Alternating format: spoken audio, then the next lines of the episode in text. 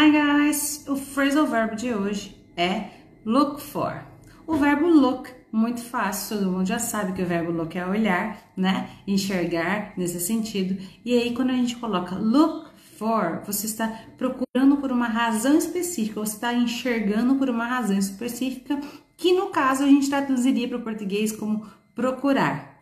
Assim como a palavra at, no caso, uma preposição diferente, mudaria todo o sentido desse phrasal verb. Por exemplo, se eu falar look at, eu quero que você dê atenção a um ponto específico, mas não necessariamente por alguma razão, diferente de looking for. Por exemplo, então, I'm looking for my glasses. Estou procurando meus óculos. Se eu usasse o looking at, eu diria assim: Can you look at my glasses over there? Você está vendo aquele pontinho ali? São meus óculos. Ok? Espero ter ajudado. See you guys later.